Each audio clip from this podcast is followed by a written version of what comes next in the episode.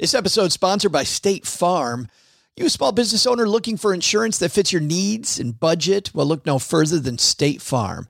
State Farm agents are not just insurance providers, they're also small business owners who live and work right here in your community. They understand the unique challenges of running and protecting a small business. When it comes to small business insurance, State Farm knows what it takes. Create a plan that fits your needs and your budget. State Farm agents are ready to help you choose personalized policies that truly understand your business. Insure your small business with a fellow small business owner. Talk to a State Farm agent today and get started on personalized small business insurance that fits your needs. Like a good neighbor, State Farm is there. Talk to your local agent today. This podcast is sponsored by Ramp. Are you the decision maker in your company? Consider this. For the first time in decades, there's a better option for a corporate card and spend management platform. Meet Ramp, the only corporate card and spend management system designed to help you spend less money so you can make more. Most corporate credit cards offer points as incentives, but those points amount to less than their worth in real cash value. Ramp's business cards offer you cash back, real money in your pocket. Plus, you control who spends what with each vendor. And Ramp software collects and verifies receipts automatically, which means you'll stop wasteful spending and close your books in hours instead of days. Businesses that use Ramp add up to 5% to their bottom line the first year. If you're a decision maker, adding Ramp could be one of the best decisions you've ever made. And now get $250 when you join Ramp for free. Just go to ramp.com slash easy. Ramp.com slash easy. R-A-M-P dot com slash easy. Cards issued by Sutton Bank and Celtic Bank members FDIC terms and conditions apply. Hey, this is Rob, and when I'm not busy regulating the transmission rates of our public utilities, I'm stacking Benjamins. Yeah.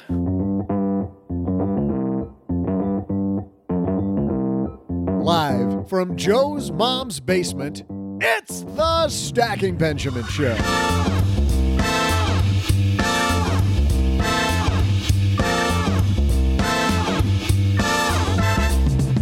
I'm Joe's mom's neighbor Doug, and today we're taking stock.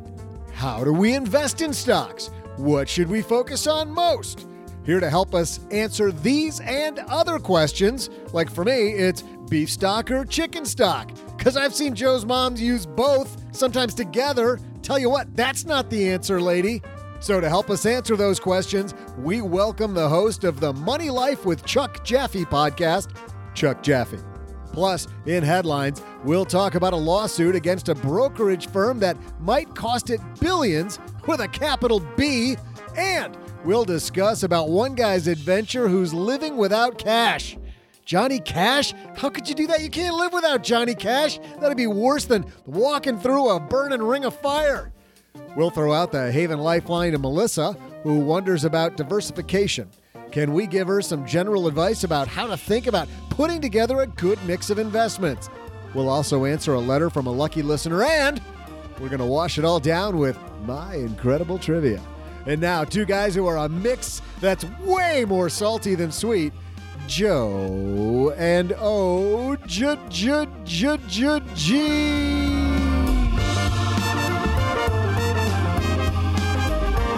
I don't know, I'm pretty sweet. You're you're the salty one. One of us is. Hey, everybody, welcome to Monday on the Stacking Benjamin Show. I am Joe Saul-Sehy, Average Joe Money on Twitter, just so you know which voice is which. Across the good old card table here again to kick off another week, it is my good friend OG.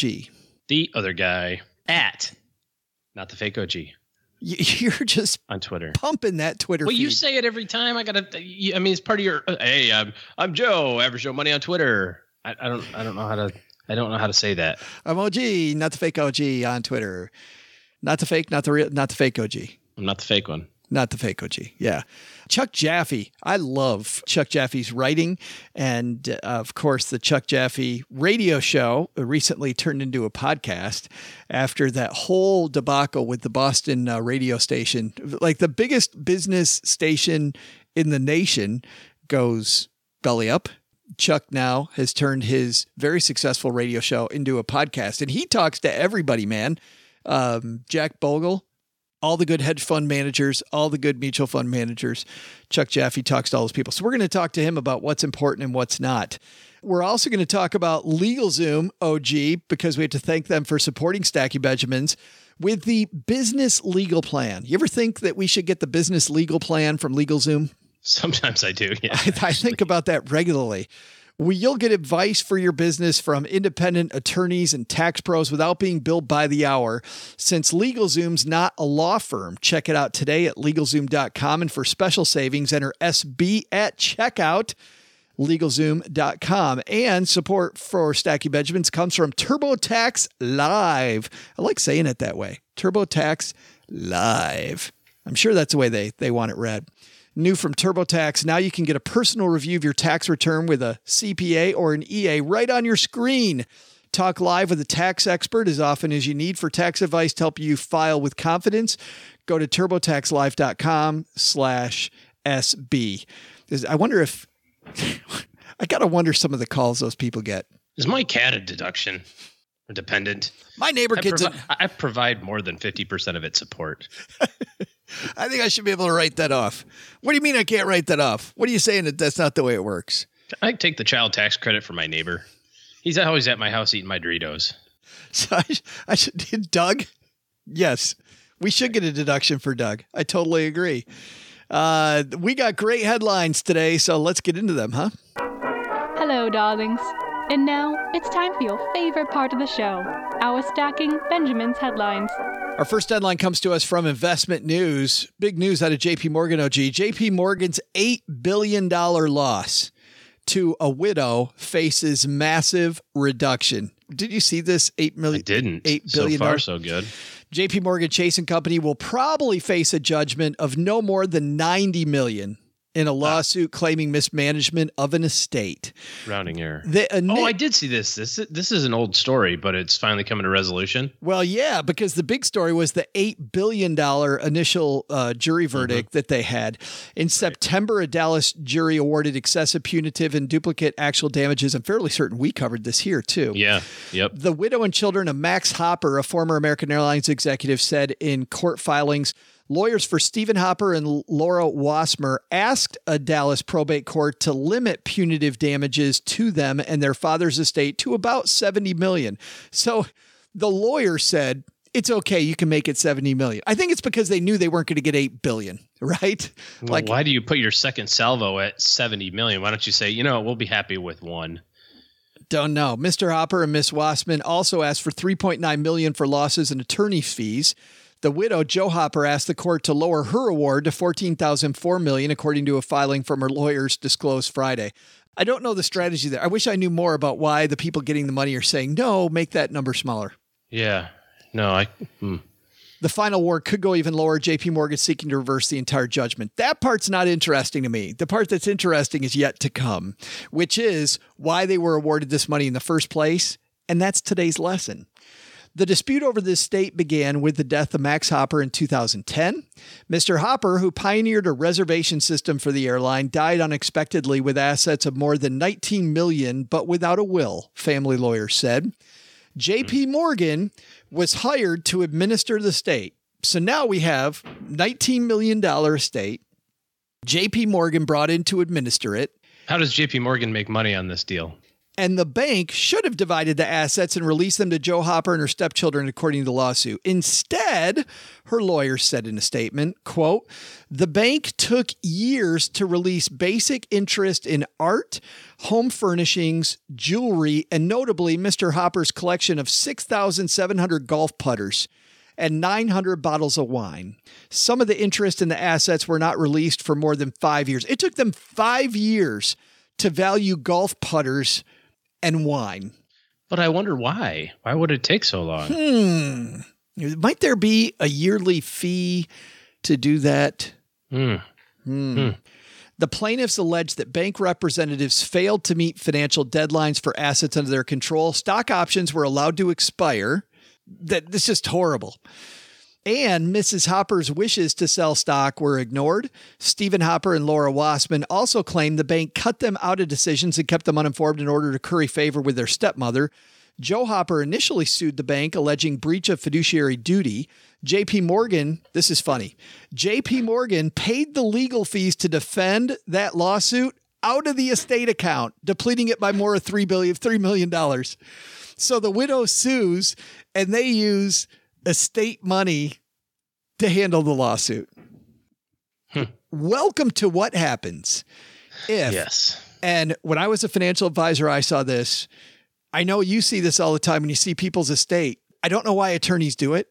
They say, hey, you know what? Th- these banks, they know how to handle it. So here's what you do we put you in a bank in control, or we just put a bank in control and have them handle it.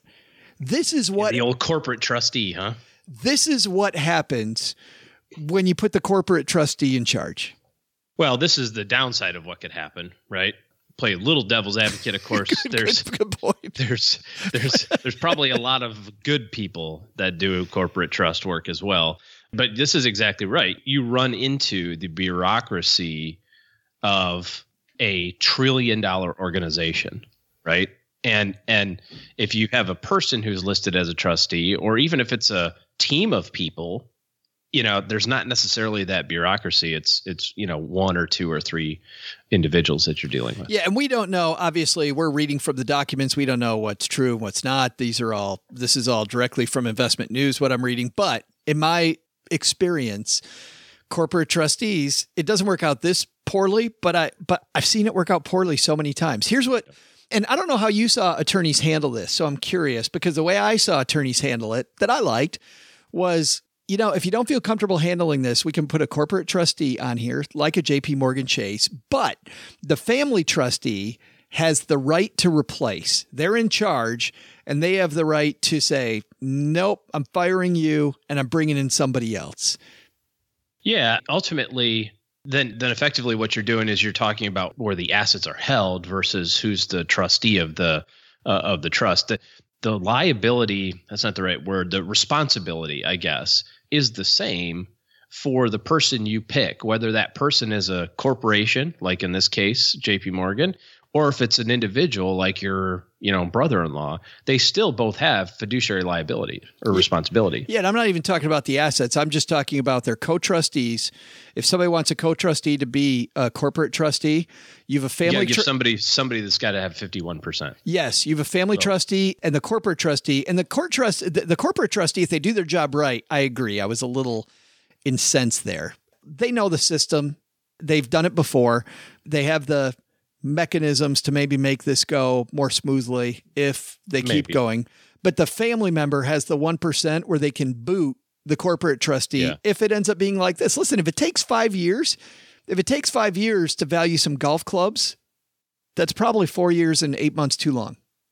Well, and there's some limited circumstances where an estate would stay open for an extended period of time, but but the reality is is that with something as simple, and it sounds like 19 million dollars. Oh my gosh, that's not very simple, but it really is. You know, he has a house. He's got some stuff in the house, uh, wine, golf clubs. That's a little eccentric, right? But the rest of the stuff was all money. That's really easy. That's just today's value, you know. And you're right. It doesn't take five years to find a uh, antiques dealer to come in and take a look at the collection and go, well, this is worth five grand or 50 grand. Yeah, I don't I don't understand it. It'll be interesting to see how this all plays out. Our second piece comes to us from the New York Times and uh, written by David Gelles. This was sent to us by our friend Sarah in Montana. Said, "Hey, I'd like to get uh, UNOG's take on this." G- good headline here: "Going cashless: My journey into the future." I didn't mean to do it. It just sort of happened. What began with an empty wallet on New Year's Day has evolved into something akin to a lifestyle change. I've gone cashless. For the first three months of the year, I've hardly touched paper money or metal coins. There are no grimy bills folded alongside my driver's license, no quarters or pennies jangling in my pocket. Instead, I've relied almost exclusively on credit cards, Apple Pay, online orders, and the occasional generosity of an unsuspecting friend. By essentially renouncing physical currency, I've slipped a little further into the future. Already, some technologically advanced nations, South Korea, Sweden, have all but done away with cash. Yet, in the United States, I remain an outlier. In a study done last year by ING, the vast majority of respondents from the United States said they would never go completely cashless. I'm here to encourage my fellow Americans to reconsider. My unintentional experiment began on January 1st as I awoke in a rumpled tuxedo, a mild hangover, and no money in my pocket. I've been there before. With at least three of those four things. right. The night before, I'd imbibed in various bars, handing out the 60 bucks or so in my wallet as tips to bartenders kind enough to work a holiday. As the first days of January passed, I never bothered to go to an ATM and withdraw a wad of cash. I didn't need to. Here in New York City, as well as just about everywhere these days, it's possible to pay for nearly everything with a card or a phone. I paid for my morning coffee using the Starbucks apps on my phone, picked up lunches with a credit card, and ordered in the occasional dinner using Seamless. One day I went to get some vegetarian tacos at Dos Toros and happily discovered that the fast casual chain was one of those restaurants that have stopped accepting cash altogether. Grocery shopping was similarly easy. Our kitchen restocked using a mix of Amazon.com, Fresh Direct, and trips to my local market where I paid with a credit card. And so it went. Before I knew it, February arrived and my wallet was still empty. I vividly remember the first time I heard someone describe a world without cash. It was 2012, and I was at an event in London listening to Ajay Banga, the chief executive at MasterCard, extol the virtues of digital currencies and the problems with paper money. Cash, he argued, enabled all sorts of bad behavior. Drug dealers, illicit arms traders, tax evaders, and sex traffickers all rely on cash, he said. Make cash obsolete, and those nefarious activities get much more difficult. Plus, cash is dirty, a vector for germs and disease. And the piece goes on. I'll link to it in our show notes. But let's uh, let's talk about cashless society. Good or bad, OG? I think we're eventually moving in that direction, but uh, I got to have some cash on hand. We have a little bit of money in the house. You know, nothing too crazy, but enough to run to the grocery store if you know what if the internet goes down at the at the grocery store or or the power goes out and uh, uh, that's happened, right? Remember the big blackout in the Northeast uh, eight, ten years ago or so, fifteen years ago now, maybe. But I remember here in uh, Texarkana, we had a major power outage about a year ago, and uh, went to the store. For some reason, the lights had come back on. Oh, they had a generator. Generator, sure. But but the credit card thing, and and each one of the registers, they had the old fashioned swipers you know, where you Yeah. put the card in the swiper and they swiped it and you signed it and they were going to reconcile all that later. So true. What about the credit cards now that don't have any numbers on them? Right.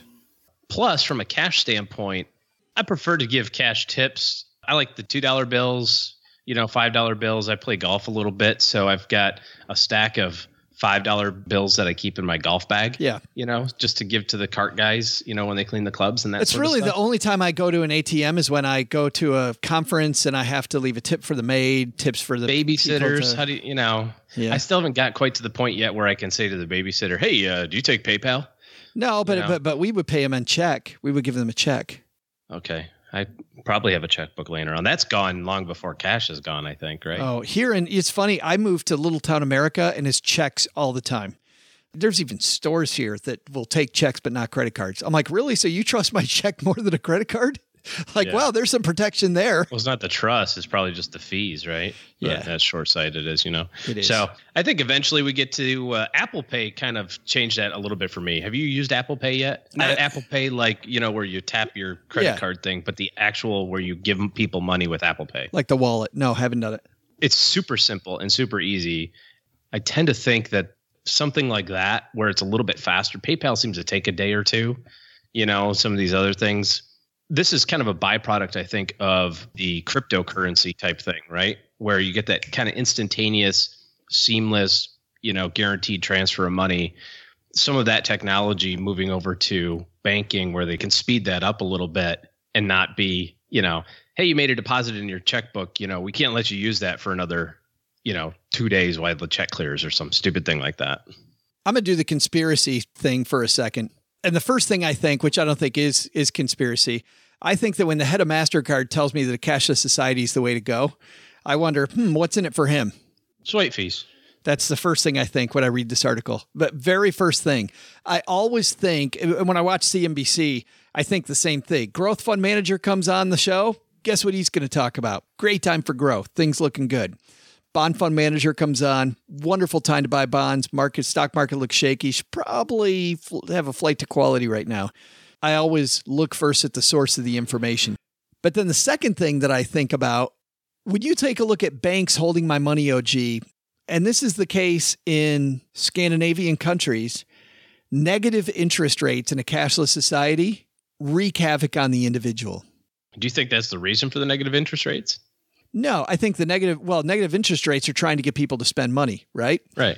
Yeah. But banks love negative interest rates because now I don't have any place to park my money because there is no such thing as paper currency. My money has to be in a bank, and the bank gets to charge me to hold my money if I don't spend it, right? So, negative interest rates spur people to spend money, makes consumerism happen even more because, hey, I got to do something with my money. And if I decide to save it, the bank's cleaning up even more on me. And that's just my natural distrust of a banking system that talking to people, smart people like Nick at Magnify Money, and about how, you know, these credit card companies don't solve OG for the best consumer. They solve for the consumer who's just on the edge. They're never going to default, but baby, they're going to get a lot of late fees, right? Yeah, exactly. The whole yep. system's built on the back of people who can barely afford it. And uh, that's the frustrating part, I think, for me. When I hear cashless society, part of me goes, yeah, I think there's always going to be a place for uh, Len Penzo and money down in the bunker. You got it. Right. So I think the lessons are number one, cashless to some degree, yeah, but I like the check and balance that is cash, although I can't remember the last time I carried cash. And then number two is estate planning. Corporate trustees have a place, but you also need a check and balance there too. But I think the bigger lesson, OG, is get your get your will done, right? I mean, didn't have a will in the first place in that story. Forgot to mention that one. But uh, we're not talking about that right now because we've got a very special guest upstairs talking to mom. Chuck Jaffe's written everywhere. He's also talked to the biggest names on Wall Street with every mutual fund, from Jack Bogle to some of the best minds in the hedge fund business. Now, besides being one of the top freelance writers in America, he also has a great podcast called Money Life with Chuck Jaffe. Let's welcome the man himself here to the basement, Chuck Jaffe.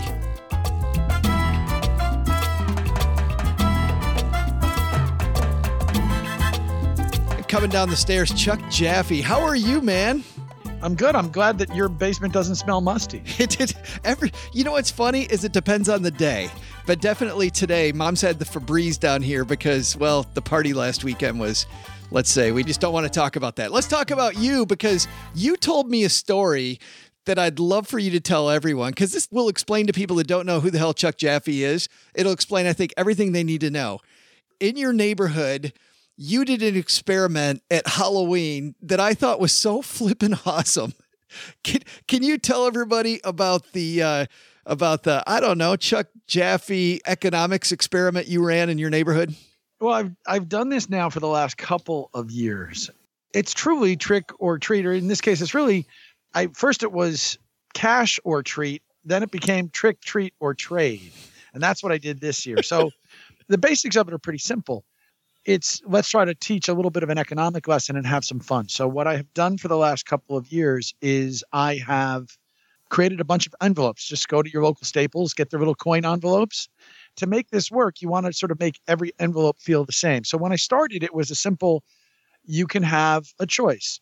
And this is for every kid, third grade and up. And so you were allowed to have three pieces of fun size candy, which I sort of figure the value is about 37 and a half cents, about 12 and a half cents per. And you could get back an envelope that had anywhere from 25 cents to $5. Now, to make things feel the same, I do a lot with $2 bills and dollar coins and whatever to try to make it that kids will never know. And, you know, they're reaching above their head to grab an envelope they can't see. And then I changed it and not a big surprise. Everyone took almost everyone took the cash. Okay. So not a big surprise. I changed it and I did trick, treat, or trade. And so if you came to my house, you could get three pieces of fun size candy, or you could give those up to pick from an envelope that had anywhere from 25 cents to 250 in it. Or you could let me reach into your bag pull out something that would not be a full size candy bar. So the first year, as would be expected, you know, basically everybody took the cash. because they could. And I had, it was funny. uh, We ran out. We had, I had done it for, I think, 50 kids or something along those lines. And the last couple of kids came up and were begging the kids in front of them to not take cash. uh, so Why, Chuck? Because they wanted the cash? Is that why? yeah, they wanted the cash. okay, all right. They wanted the cash. Yeah, there was that was please don't take it, and that way they could have gotten it because I was not making more envelopes. I'd already made more envelopes. By the way, I live in a neighborhood where every street ends in a cul-de-sac, so it's a very safe neighborhood, and people sort of figure out that you should come here because you can kind of let your kids go. The result is that we get big crowds on Halloween. I mean, it's very it's fairly normal for me to see 100 kids on Halloween. Wow. So again, third grade and up. And what I did this year was I made it trick, treat, or trade. So the basics were three pieces of candy. That was your take if you came to my door, three fun sized pieces of candy. Or you could give up the candy and pick from envelopes that had between 25 cents and 250 in them. Or you could let me reach into your bag and take one piece of fun sized candy away from you, just randomly grab one in which case you could then pick an envelope where the minimum was 50 cents and the maximum was $5. Now, I truly expected that most kids would take the option where they didn't have to give up candy. As my eight year old little neighbor said, there is no way, Mr. Jaffe, you are getting any of my candy. But when push came to shove, I got her candy and she got an envelope from me almost everybody took the right option. Now, I'm not sure that they took it for the right reasons. The I won't give you candy option is the worst option, right? When you think about this, here's the exercise 37 and a half cents is your expected return if you come to my house, three pieces of candy. So if you take that, you're all good. If you trade it, but you don't give up your own candy, then you might wind up with only a quarter, in which case you lost money on your expected return. And although you could end up with about eight times your expected return, I- maybe I made it three dollars was the max. I can't remember, but the maximum you could get was eight tons. Now, if you came to my house and you gave me a piece of candy, then your 12 and a half cents on top of the 37 and a half I was giving you meant your expected return was 50 cents. Right. That was also the least you could get in an envelope. So you were losing nothing. And your maximum gain was five bucks. And so you could make 10 times your investment. So clearly there was a right choice here. And virtually every kid took the right choice. But my favorite story of the night came from this group of girls who showed up, and there were seven of them.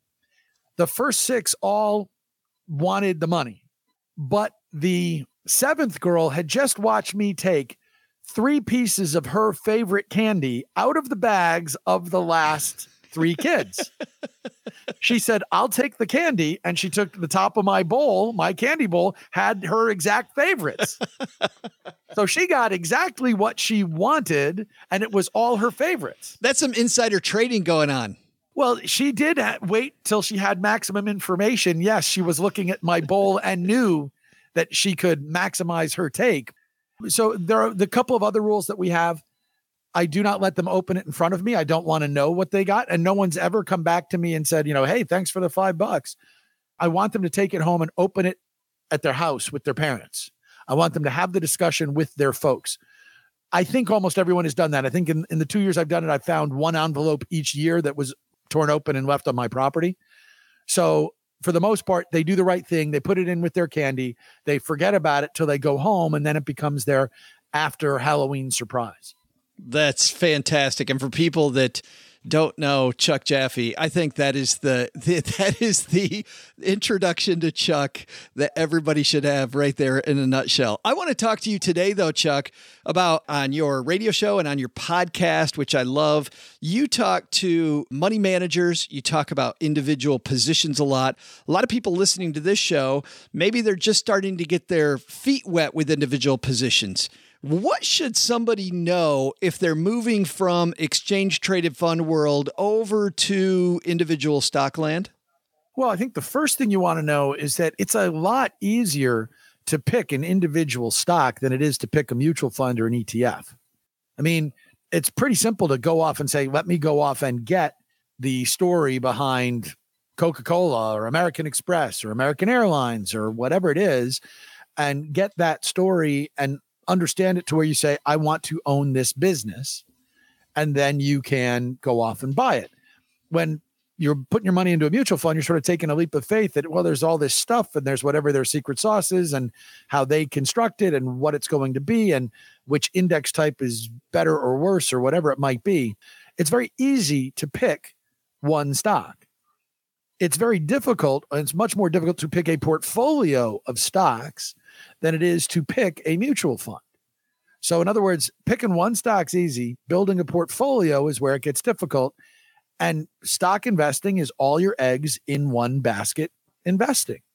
It is, you know, I'm betting on this management company or this industry or what have you.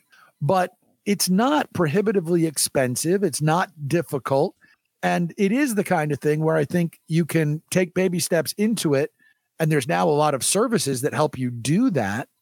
The traditional brokerage firms will help you do that. And the more you learn, the better you become at it. And it also, in many respects, is a lot easier to stay put and stay disciplined. Mm. When you hear stories that the market is going crazy, I think for a lot of people, they look and they say how much money they lost, even though it's a paper loss, and they think maybe I have to do something here. Whereas with the stock, if you truly believe in the long term value and proposition of a certain company, you kind of know that it's going to move day to day and and you don't care that much because long term nothing has changed so it's easier to stay put. So the emotional investment works in your favor then?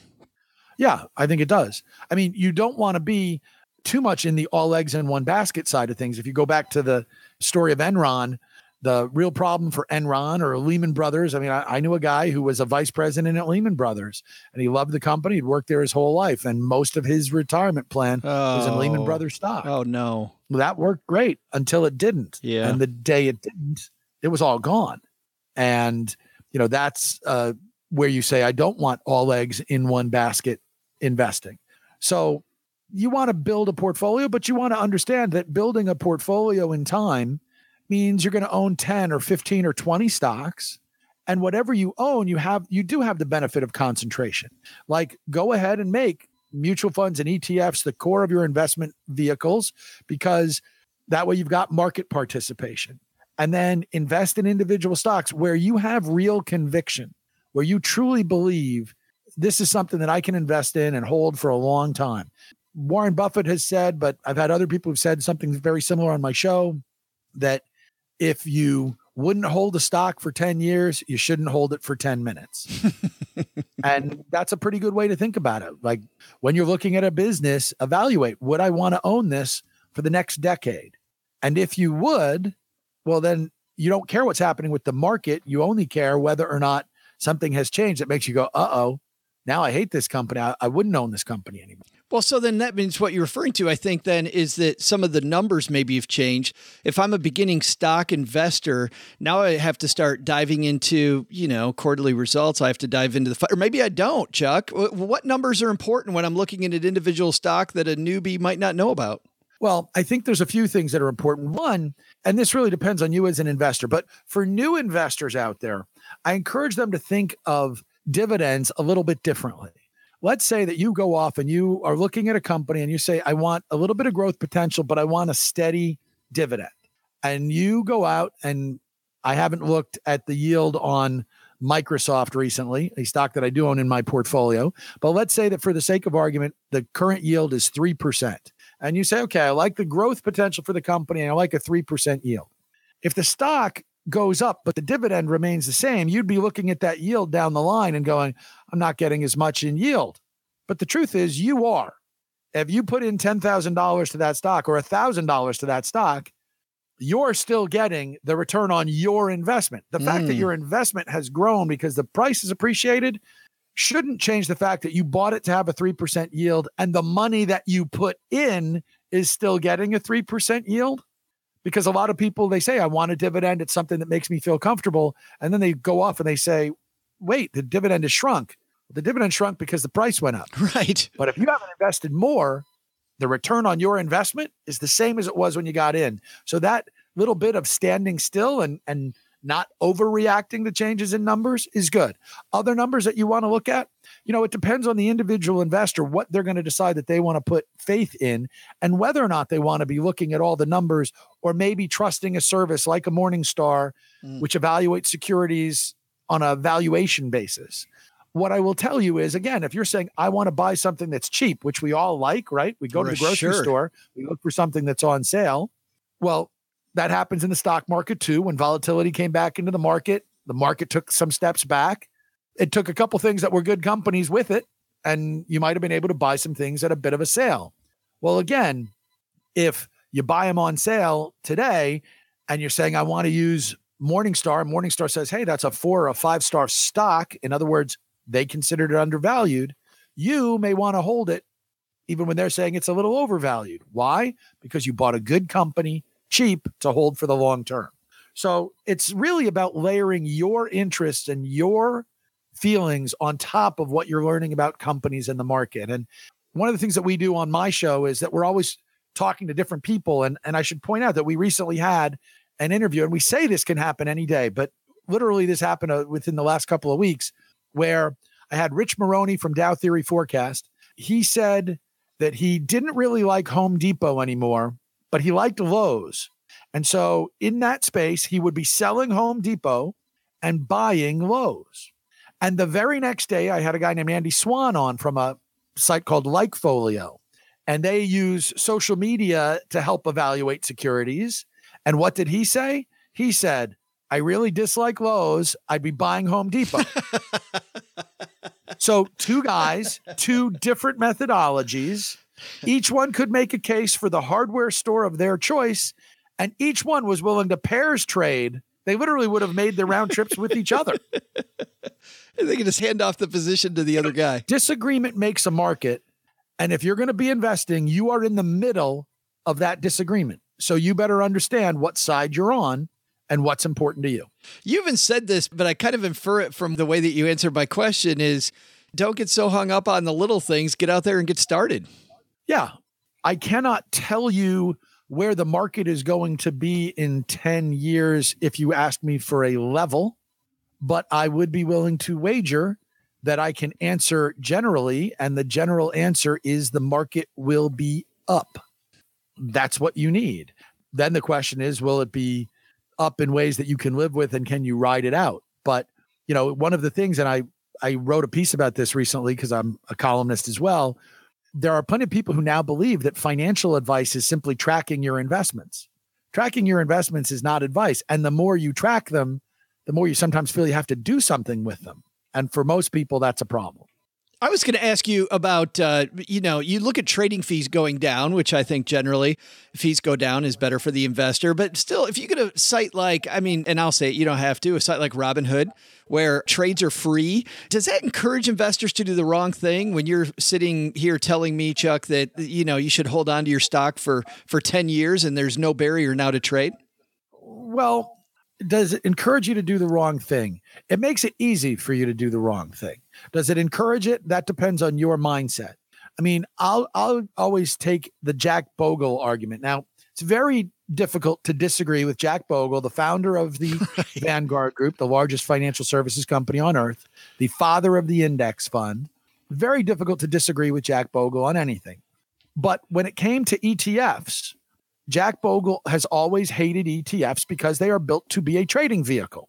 I have plenty of people say, hey, I don't buy mutual funds, I buy ETFs. ETFs are mutual funds. They're both vehicles, just they one's a little faster, one's a little sportier, one's a little more utilitarian. Well, Jack's belief was if you put an index fund into a trading vehicle, at some point somebody's going to trade it. Yeah. Right? You make it easier to trade, you make it minute by minute so you don't have some of the the delays that you have with a traditional mutual fund and people will trade it. Yeah. And once they trade it, they will lose a lot of the benefit they get from index investing. Do I believe that that's the bulk of ETF trading? No, I do not. The bulk of ETF trading is traders playing traders' games, doing what traders do. And I don't want, as an individual investor, to be doing that. I want to be the long term index investor, akin to what Bogle says. But do I believe that there are times when the market gets hairy and somebody who can trade easily goes, That's it, I got to get out of here? Yes. And so I wouldn't say that free is making you, you know, free trades are making you do the wrong thing. I think you need to understand if you're not a trader and you're not acting like a trader, that you can use those sites and not be trading regularly. And I think that's the side that you have to protect yourself from because the tool itself is good, but it's sort of like a nail gun. There's a reason why the few times I need to put up a nail, like to hang a picture or something, I use a hammer. It's not that a nail gun is not better than a hammer. It's that I'm never going to hammer a nail into my foot or my thumb. But if you give me a nail gun, I might blow myself away. I think that is the perfect analogy to leave this discussion on. Uh, Chuck, tell us a little bit about your show, about Money Life, because I love listening to your show, and uh, you always have something crazy going on. Well, the original Money Life was a radio show, and today we do a little bit of radio show and podcast distribution, and it is sort of everything personal finance, but I'm not really the expert. My guests are the expert. I'm the host, and we go as we say every day, a wide range of approaches and opinions on investing. So we will have, you know, we have guys like Harry Dent on the show, and you know, you're in your basement, I'm in mine. What I always say when I talk to a guy like Harry Dent, and for folks who don't know him, he's one of the biggest bears out there. Absolutely, believes the Dow's going back to five thousand. Right. When I talk to Harry Dent, I always say that I'm really glad I record in my basement because after I talk to him, when I want to jump out the window, I can't hurt myself. And and you know, so we have from that opinion to dedicated market bulls. We talk a little bit of technical analysis. We talk stocks and mutual funds and ETFs and very different approaches all the time. And we talk with some of the best and brightest minds in the investing world. We talk with people who you would know, guys like Jack Bogle, you know, and some of the best fund managers in the world. And we talk with people that you don't know, but maybe you should. Money managers like Laura Geritz, who started Rondure Global Advisors, one of the most interesting fund companies out there right now.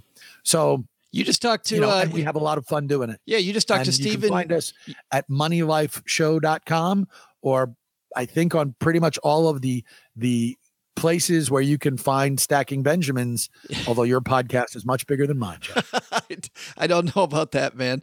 I mean you just talked to one of my favorite fund managers stephen Yacktman too. Out there talking yeah, to everybody. well we did. And of course i've known stephen and i've known his father don for many many years. And the first thing that happened about this particular conversation that was different was it's the first time i talked to him as a shareholder in his fund because my father was a shareholder in his fund for many many years. And my father has passed and and my mother died in May, and so we've been distributing parts of the portfolio. And I inherited it, and I had to make the decision was I going to keep it or not. And I, I did. But the one thing that that forced me to uh, do was to disclose that I own it. So yeah, yeah, we um, we talk with good fund managers almost every day, and I mean, and sometimes we talk to bad fund managers, and that's okay too. You need I. One of my favorite fund managers just came back on the show for the first time in years. His name is Bob Auer. I would never own his fund. It's the Auer Growth Fund, A U E R X. I would never own it. Even he says it's a bit hairy. Now, years ago, I had Bob on the show, and at the time, he was a one star fund manager. And when we have one star guys on, we have to explain we're doing it because we want you to understand their approach, not because we're endorsing anybody. And he's got a very interesting approach. And when Bob came onto the show at that point, he said, You know, Chuck, honestly, I'm a little surprised Morningstar's even given us one star at this point. and so, very honest and very straightforward. And what he said at that time, a couple of years ago, was look, we believe the methodology works. We believe it needs the right market conditions. Those will happen again. Well, in the last year, Bob Auer's fund is number one in its category. Still has a terrible long term track record. No, I would not want to own it, but his methodology, pretty interesting because, oh, by the way, he's been killing it at a time when everybody else has been calming down a little. And that's the thing I like is you see how some of the sausage is made. And by the way, if you're on your way to work, on your way home, or you're out walking the dog or on your morning run, whatever, I'll have a link to Chuck's show, Money Life, on our show notes page at stackingbenjamins.com. Chuck Jaffe, thanks for hanging out with us for a few minutes, man. I appreciate it. Anytime, Joe. Always a pleasure. Hey there, trivia fans. I'm Joe's mom's neighbor, Doug, and it's a fantastic day because I just got another notice from the water company. But this one said final notice. God, I'm so glad about that because I've had enough of their notices. So good for them for stopping. They finally realized the error of their ways. Let's celebrate with some water related trivia, shall we? What device uses the most water in the average house? I'll be back with the answer in just a moment.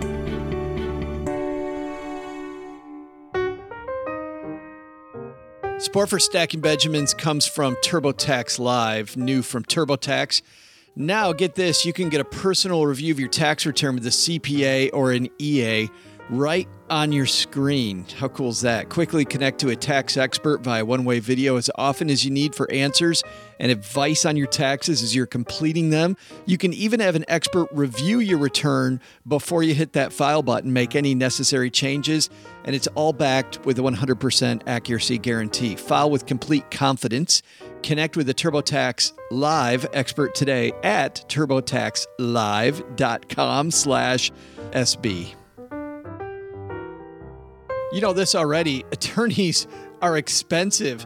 That's why smart business owners turn to LegalZoom. Over 2 million Americans have used LegalZoom to start their businesses with LLCs, incorporation, and more. But LegalZoom can still help after your business is set up with their business legal plan. With it, you get legal advice from independent attorneys and tax professionals without being charged by the hour because LegalZoom's not a law firm. Check out the business legal plan at LegalZoom.com now and get special savings when you enter SB at checkout.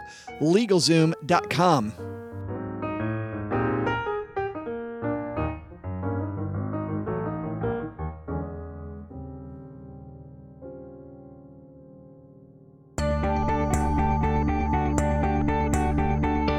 Trivia fans, let's all celebrate my final water company notice with some water themed trivia, shall we? Here's today's question What device uses the most water in the average house?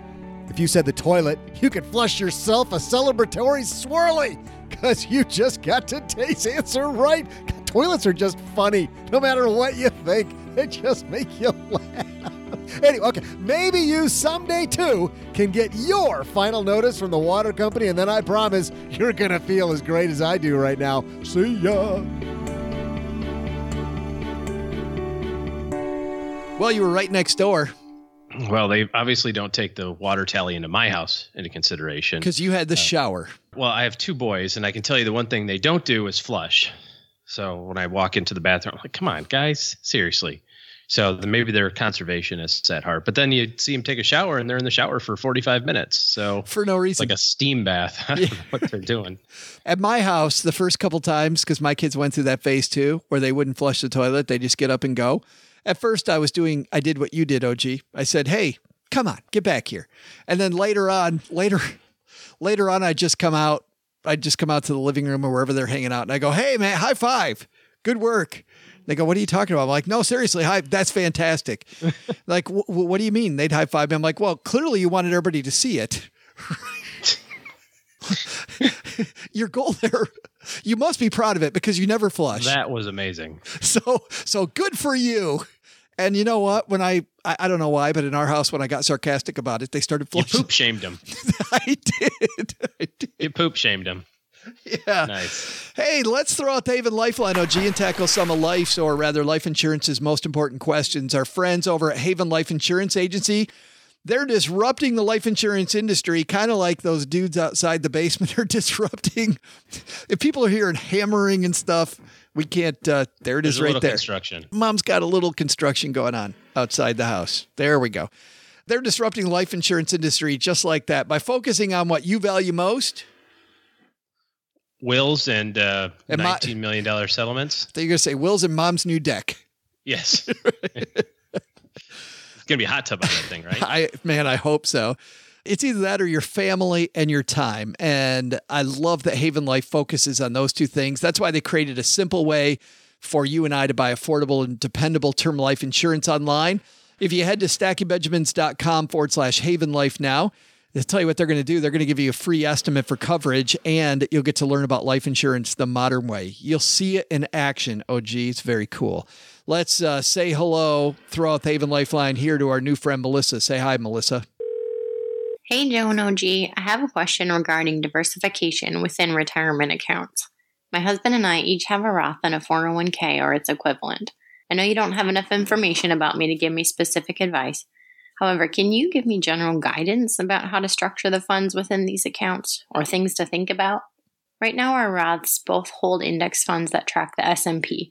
Our 401ks mostly mirror each other and hold a mix of small cap, large cap, and international funds.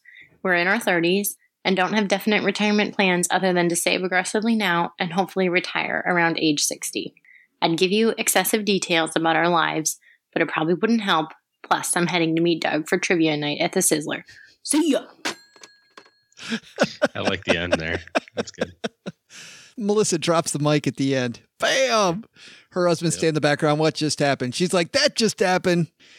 Uh, let's talk about this general advice on how to diversify an account. I have uh, I've I've actually got uh, quite a few ideas here.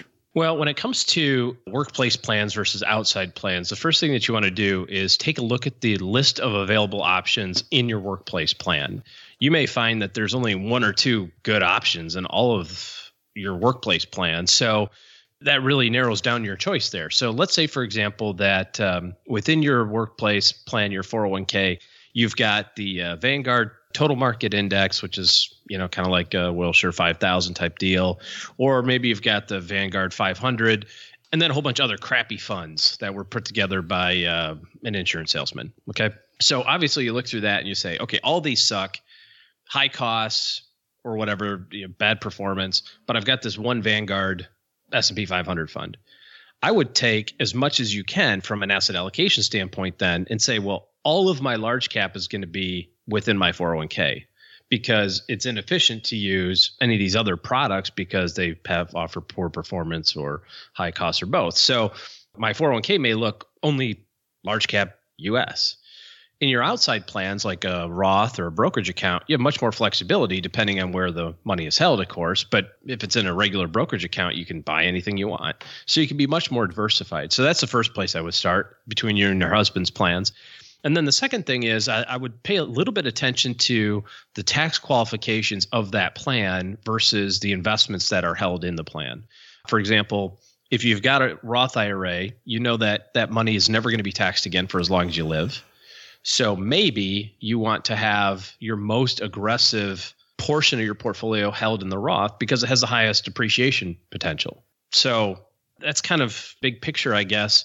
As far as like how much do I put in small companies versus big companies versus international, there's a million and one calculators online to find the efficient frontier that you can kind of play with and, and tons of tools. Uh, every brokerage company has a, a, calculator that will help you figure out the quote unquote correct allocation based on your risk tolerance and timeframes. But that's more of a tactical thing, I think, uh, what I would start with.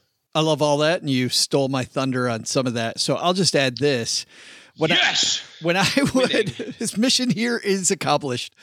Generally, I like analogies about setting up portfolios, and the analogy that I like to use, Melissa, is one of a ship. And I think that for most portfolios, you have to decide for yourself what the hull of your ship is that's going to kind of guide you through the water, right? The big heavy piece that you're going to kind of go where that goes. And for me, and for most people I work with, it's probably most people listening to the show, it's large company stock, right? So, what fund you choose inside of that asset class study after study shows that's not the key to your success. The key is having the right asset classes. Like I remember when I first became a financial planner, OG, somebody showed me they had this phenomenal Japanese market fund. And it was funny because Japan wasn't moving at all, but they had the best one, right? And there was no room in their portfolio for a secular fund that just focused on the Japanese market, just focused on the Nikkei. Like, why are we just focusing on the Nikkei? Oh, because, you know, a bunch of reasons so having the best one of something you don't need doesn't matter. So I like thinking about the hull of my ship as a large company stock. Then we have the anchor on the ship and the anchor for for OG will be some money in cash. For me it'll be some money in bonds.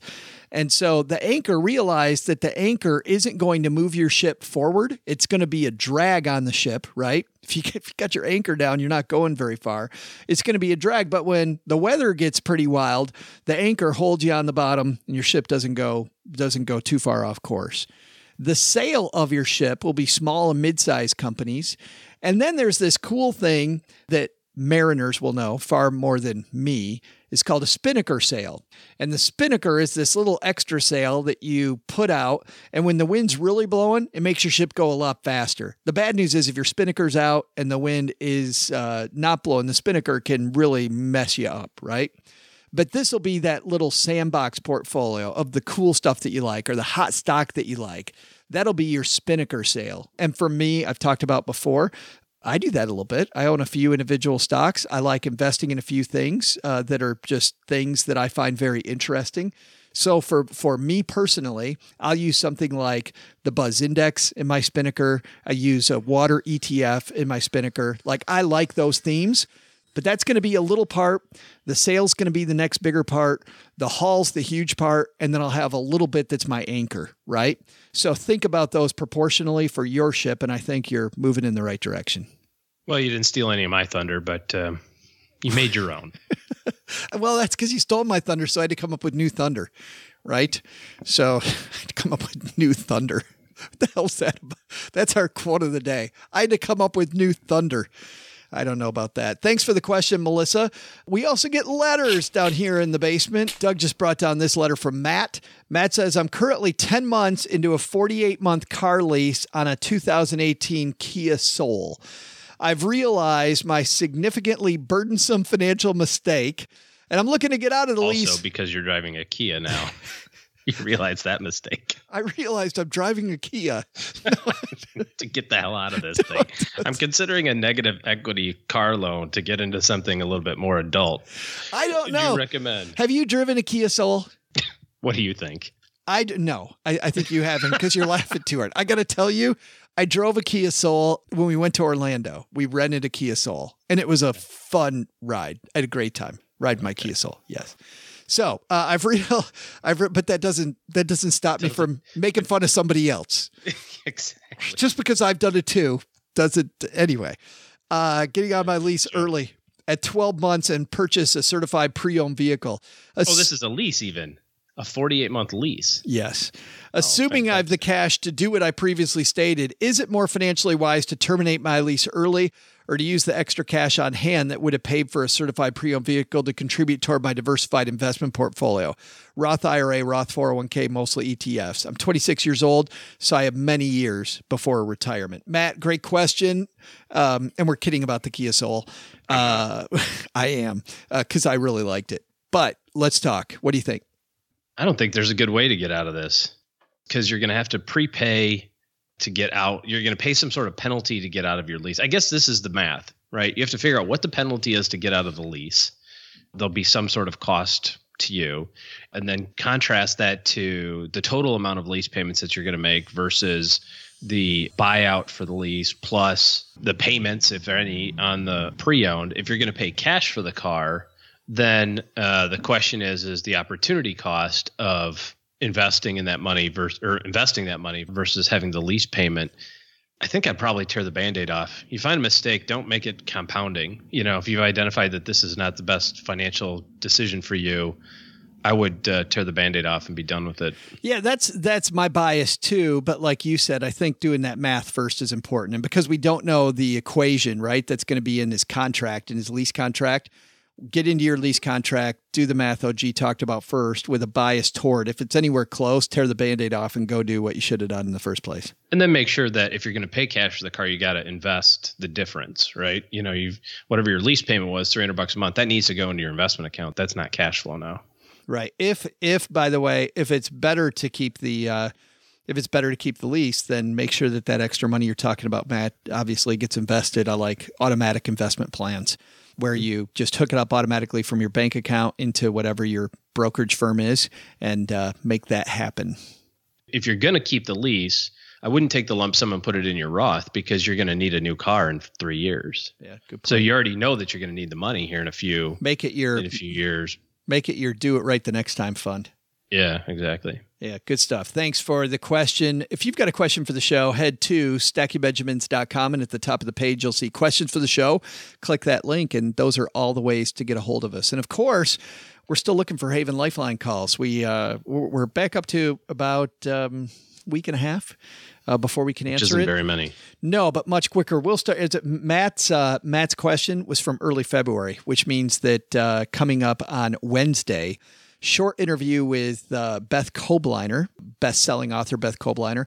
She made a video for Financial Literacy Month with Kate McKinnon from SNL, and we're going to talk to Beth about how the heck did you get Kate McKinnon on your financial literacy video, uh, because it's pretty cool. Uh, so we'll talk about the making of that video, play a little bit of the video, and talk a little bit about financial literacy. And then uh, we're going to take uh, more questions this time to try to get caught up on the mailbag part. But if you want to call into the Haven Lifeline, much, much shorter, and you get the greatest money show on earth t shirt that goes with it. All right, guys, that's going to do it for today. Thanks, everybody. Before we leave, if you're looking for good financial help in your corner, OG's taking clients, stackingbenjamins.com forward slash letter O, letter G for more on that, on how to get on his schedule. All right, uh, Doug, take it from here, man. What should we have learned? So, what else did we learn today besides the toilet can give your wallet a heck of a swirly? Well, first, take some advice from Chuck Jaffe. Focus on indexing over individual stocks and buy for the long term. You're much more likely to win with that approach. Also, don't stop at Chuck's house at Halloween unless you want an econ quiz. Eh, that's a different story. Anyway, second, haven't done your will yet? Having that finished can save you dollars and headaches. Maybe not billions of dollars, but your family will still thank you. But the big lesson? Don't answer the phone when the water department calls. Apparently, their final notice didn't apply to harassing phone calls. When do I get rid of the final one of those? Geez, a man has to have silky, flowing hair. Am I right? I'm right. Special thanks to Chuck Jaffe for stopping by. You'll find Chuck's show, Money Life with Chuck Jaffe, wherever you listen to podcasts. This show was created by Joe Saul-Sehy, produced by Richie Rudder Reese, and engineered by the amazing Steve Stewart. Online, visit us on Twitter at, at SBenjaminsCast or on our Facebook page. Shannon Cowan is our community manager and social media guru. I'm Joe's mom's neighbor, Doug, and I just noticed it's just as dark and damp down here as Joe's soul. SB Podcasts may receive payment on the show from sponsors and guests in the form of books, giveaway items, discounts, or other remuneration. There's no way you would take advice from these dorks, but like Joe's mom always says, don't take advice from people you don't know. This show is for entertainment purposes only, and before making any financial moves, consult with a real financial advisor. Thanks to Joe's mom for clarifying what a final notice means. Uh, so, side note, totally unrelated. Would anybody happen to have $324.62 I can borrow? Uh, asking for a friend.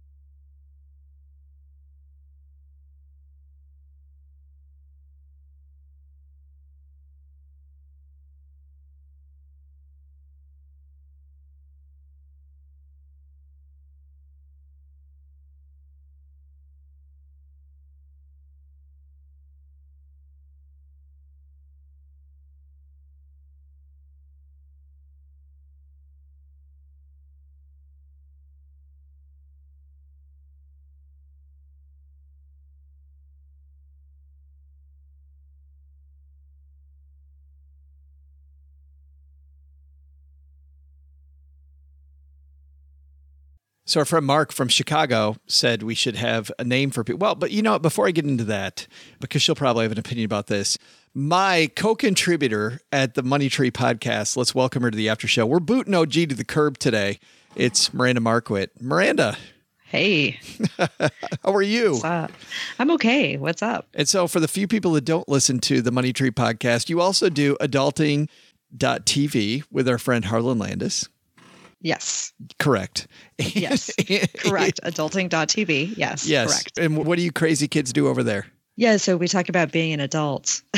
um, all of the things that go with adulting, those things that we hate to do that force you to be responsible for your life and take care of it. Can I say on this show? Well, well, you can, and we beep it out. So. Oh, fantastic! So all of all of those things that uh, yeah, it's all about handling your that's what we talk about, whether it's relationships, money, career, health. It's all about handling your.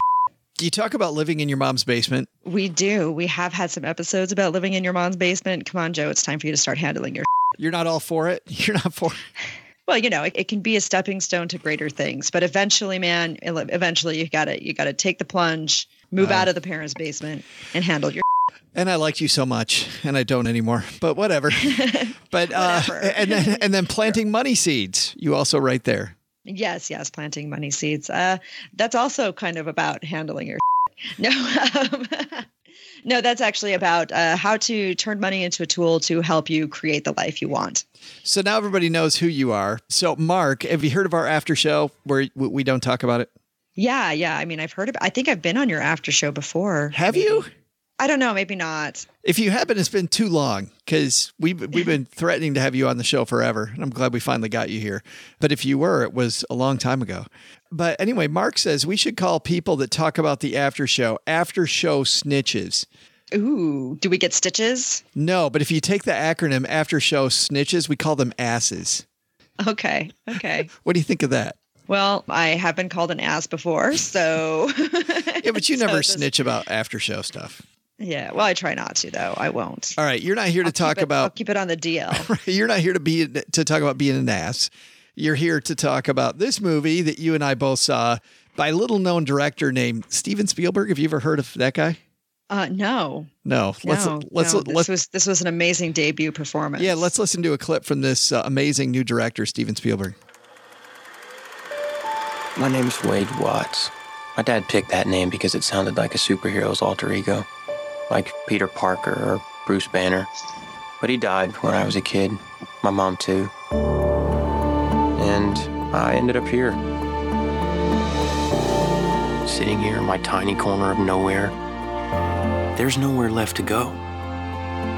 Nowhere. Except the oasis.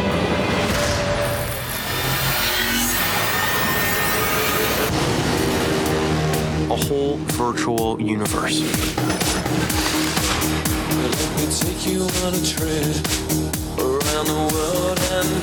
People come to the Oasis for all the things they can do. But they stay because of all the things they can be. Can you feel this? Um, yeah. It's the only place that feels like I mean anything. So this movie follows a book, Ready Player One. Did you read the book, Miranda? I did, in fact, read the book because I'm a sci-fi nerd. Did you like the book? I did like the book. I mean, I read it for the first time. I was probably in junior high, so it was in the 90s. So it was, you know, the decade following you know, where the book was actually written. But yeah, so I read it when I was in junior high and I read it again when I was in college, and I should probably read it again now. well, let's talk about what the movie's about at least, and you can tell me the differences yeah. between the movies and the book if there are any.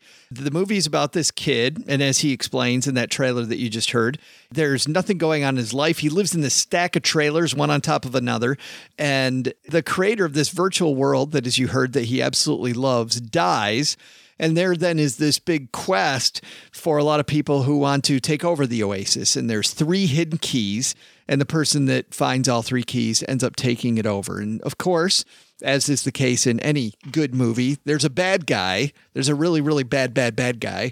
And uh, Wade here has to beat the bad guy to get the keys. So, uh, does that distill yeah. it enough? Sure. Yeah. I mean, I assume we want this to be spoiler free, or do we care? Uh, no, let's make it spoiler free. But I'm not sure how many spoilers there.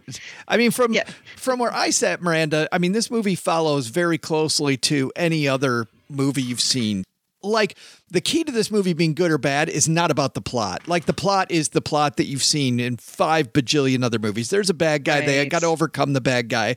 Do they overcome the bad guy? I don't know, but but you probably know whether he does or not, right? Going in. Right. So that's a, and that's a good point. I mean, that's what makes this movie kind of fun, right? Is that it's just kind of that that movie it touches on some social issues it touches on a few things that we see in our real world it touches on the idea of what is real versus you know what is not real and it talks about you know feeling I think a lot of people relate to this idea of, you know, like you and I, we go to FinCon, we go to our financial blogger conference, and people are mobbing us, and we're, you know, people want to talk to us. I went to an event not too long ago. You know, people want to take selfies with us. But when I walk around town here, nobody knows who I am and nobody cares. And, yeah. And I think that that's kind of the thing with the Oasis. You have this idea where you can be a big deal sort of in this this place and we all feel like we want to be a big deal somewhere so i think the thing that makes us good is that it touches on these human themes that are you know make us feel who we are as humans and, and very real issues that we're dealing with That's interesting because I hadn't thought about that. There is kind of this loneliness to his life when he's outside the oasis. I mean, he's he's with his sister. Sister is a loser boyfriend who he describes one in many of a string of losers. And Right. and he's really got nothing outside the oasis. He's got nothing. Yeah, exactly. And so it's just something that we all like to escape in some ways. And when I was growing up, you know, I read books all the time, science fiction and fantasy. I mean, my whole life is escapism. And so this movie was just kind of a fun ride. It's visually very fun to watch. I just enjoyed it, even though it's really, I enjoyed it for different reasons than I enjoyed the book because it's really not a lot like the book, but I enjoyed it probably maybe even more than I liked the book and uh, and it was just it was just like I said I, I just keep repeating myself. Why do you, w- w- w- well, let me ask you a few questions then. Well, actually, before I ask you uh, uh, those questions, I'll just say that I I completely agree. I thought it was just a fun ride. I thought the plot was very rote. It was the same plot. Yeah. I mean, it was it was just it was very easily structured. I thought that you know the scenes all made sense. I didn't have trouble following it. It wasn't you know it wasn't rocket science following the movie. It was just a blast. And I'm wondering though if part of the reason it was a blast for us is, is that based on our age or even if somebody's younger than well well you're much younger than I am but still for somebody who has an affection for the 80s you know this movie's all about affection for the early days of video games you've got all these cameos from all these different video game characters does that factor into your appreciation of the movie are there going to be people that get it and people that don't get it You know, I think that's definitely a factor because, and, you know, I actually saw it twice because I saw it once with a friend and then went again with my son who wanted to see it. And the second time through, I mean, the first time through, like the, the whole movie is just nothing but a massive Easter egg hunt. I mean, that's all it is. I mean, and, and that's kind of fun. And like you said, stuff that I missed the first time around, like the picture of Goldie Wilson on the wall of this little hideout they're doing. And Goldie Wilson is the mayor, the, the guy that, that grows up to be mayor in Back to the Future. it's so funny so- Cheryl was, they were quoting lines from stuff that I didn't know that Cheryl knew. Cheryl's like, oh my God, that's from this and this from the, and then I'm quoting stuff that she doesn't know. Like everybody's kind of bringing their own experience to Yeah, the movie. It, it is. And if you look around, um, you're like, oh my gosh, that's a Firefly class ship. And, and then you're sitting here go, and so they don't even just stick in the 80s.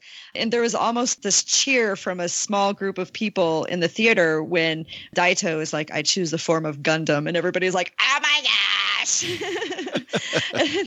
there wasn't any large cheering from large groups, but there were lots of like small cheers from small groups and a lot of, you know, people around going, like you hear that a lot because it, it is. It's like one big Easter egg hunt. There, like this whole movie is nothing but Easter eggs, and you you- you're inundated by this fun nostalgia. But I think even if you're not a video game nerd and you didn't, you don't know all the references, if you don't go in expecting too much, I think if you go in, like I've heard some negative reviews, and when I read the negative reviews, I'm like, what did you expect this movie to be? That's my first feel. If you expect this movie to be anything more than a fun two hours, like you're in the wrong movie theater.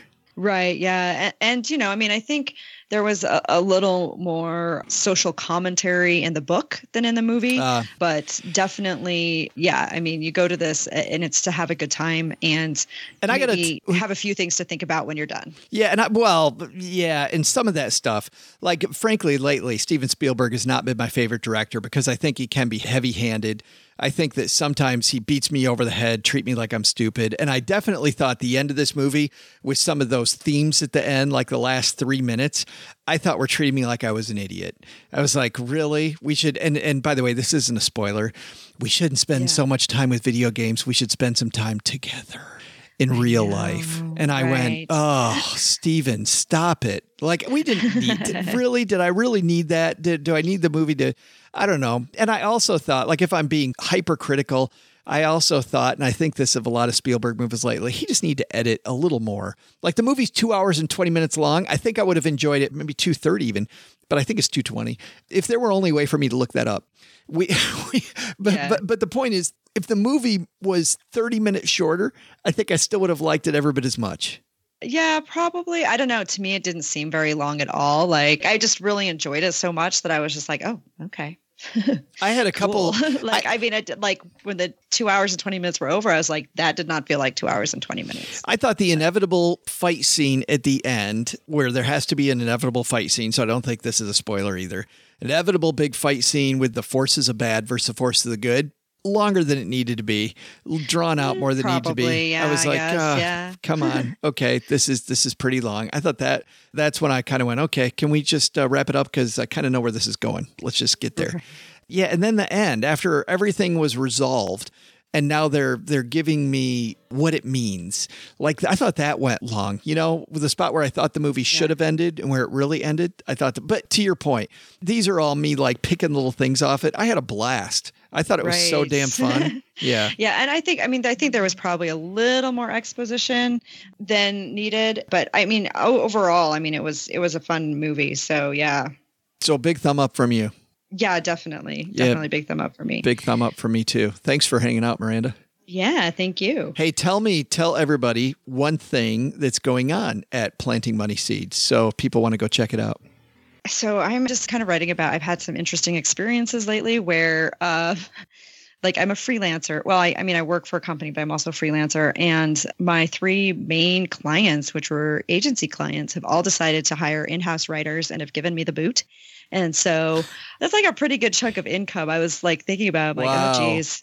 So I will soon be writing about that and what to do when you use when you lose that sort of income and then also how you can get back on your feet and then also looking at some of the things I'm going to try to do to yeah, like I was saying to you earlier, I think when we were on a different call, I was talking about how this is more like the universe kicking me in the butt and saying, you know, it's time for you to like, you know, you've been wanting to do this stuff for five years, but you haven't. Now, time is no longer an excuse. so, so we'll see. Um, and I think I'm going to write about that at Planting Money Seeds and, and what you can do. Well, I got bad news and good news. The good news is the bad news is that's slightly stressful. The good news is we're going to pay you 30% more than we pay everybody else who is on the after show with us. Oh, that's so sweet. 30% of zero is Oh, look at the look at the time. Got to go. Thanks, Miranda. all right. Thank you.